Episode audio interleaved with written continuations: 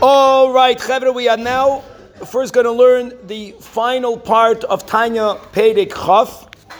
That was in this year, yesterday's Shir Tanya. All right, the important Tanya Perek Chaf. It starts a theme that's going to be chapter 20, 21, 22, 23, 24, and 25.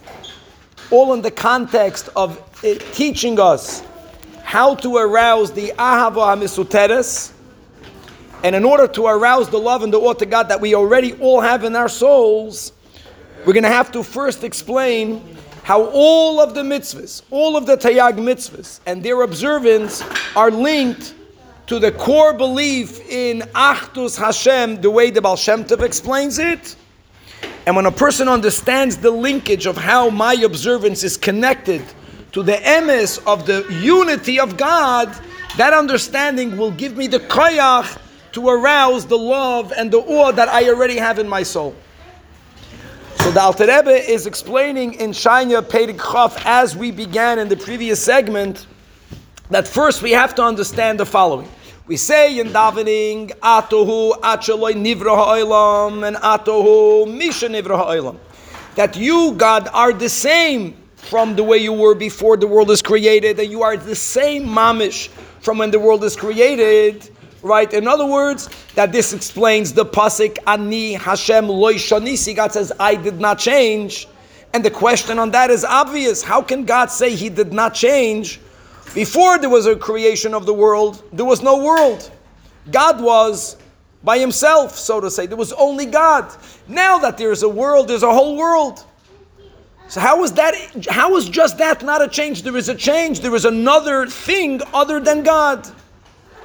And therefore, the Alter Rebbe begins, and this is a very important teaching that will be better expounded, will be expounded in greater length in Shaar HaYichud Ve'emunah, beginning with the concept that the world's creation is alluded to in the Torah as God speaking the world into existence. And we're going to begin to focus on the concept of creation coming from speech. So look about your koyach of speech. Take one word that you utter and compare that to the power of your speech. How significant is one word in relation to your koyach of speaking? Very, very insignificant. I have a koyach, for good or bad, to speak and to speak and to speak. One word is mamish insignificant.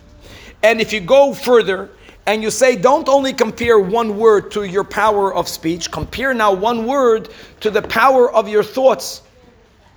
Even more insignificant. And then go further.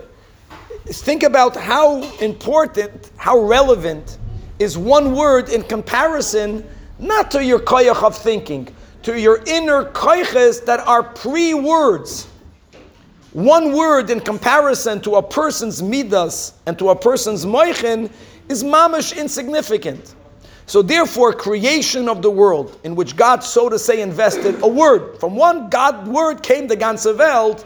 So first we begin to show you how the, all of the worlds are very, very insignificant in relation to God Himself, which leads to explain how can God say that I didn't change. I there's a world, it's insignificant. And a lot more to be continued.